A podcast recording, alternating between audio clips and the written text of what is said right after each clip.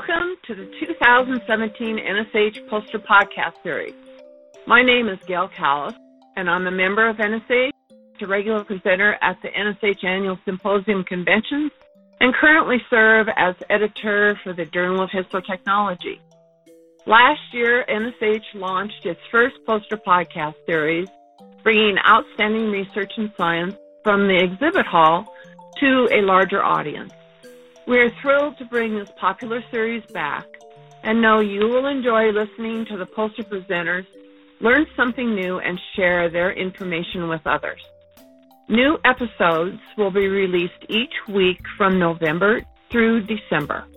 Thanks for listening and Science On by presenting a poster with a podcast next year.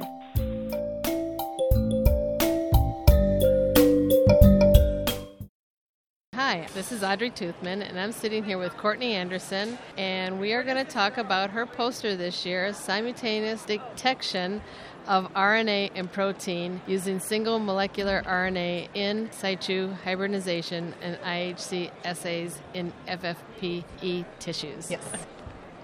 So, what made you go into this topic and do a poster on it? Right. So basically, the workflows between ISH and IHC are very similar. Um, you know, you have your tissue, you pre-treat, you hybridize with a probe or an antibody, and then you detect it under a microscope.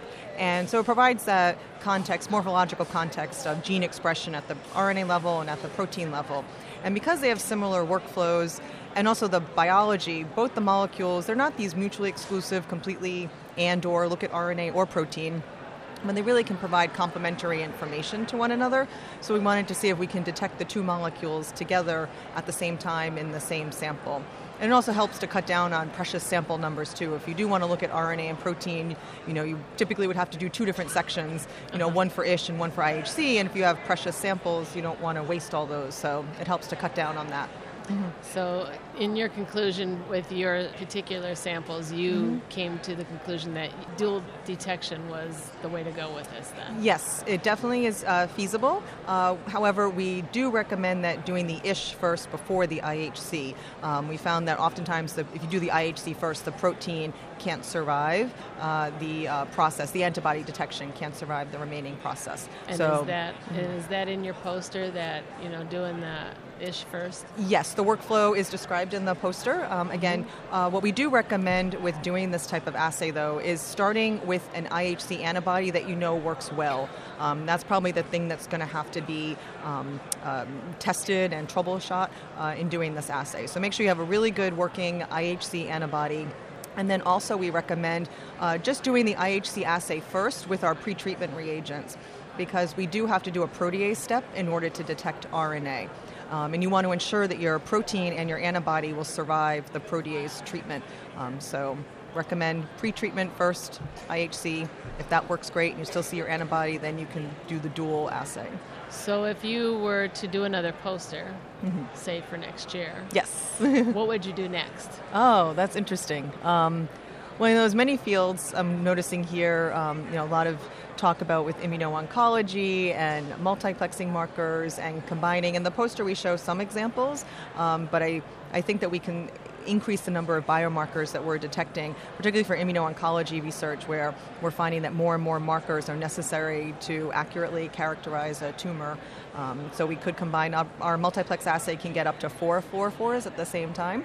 Um, and then at, if you add that with a protein, then we could get up to uh, five markers being detected at once. So um, it's a great way to look at multiple markers simultaneously and again cut back on the number of tissue samples.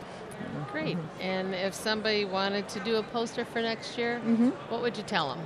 Uh, if they it's asked a great you for some advice, right? what would you say? Right. So, I mean, it's a really great opportunity to not only get your work out there and kind of show everyone the research that you're doing, but to get feedback on it and you know see what the outside community thinks. Um, and then I also encourage everyone to come visit the posters too, because I think they're a wealth of knowledge, and you get to talk one-on-one with the scientists who perform the experiment. And if you're trying to do it in your own lab, you can get more, you know, get that support and those tips of advice that never come through in a publication. they always seem to leave out. So Good. my advice. Great. Well, thank so, you so much. Yes, thank and you for having enjoy me. Enjoy the rest of your NSH experience. I absolutely will. Thank you. Bye bye. Bye bye. Thanks for listening to this episode of Histo Talks. To hear more great episodes, check us out on Podbean, The Block, or iTunes. Keyword Histo Talks.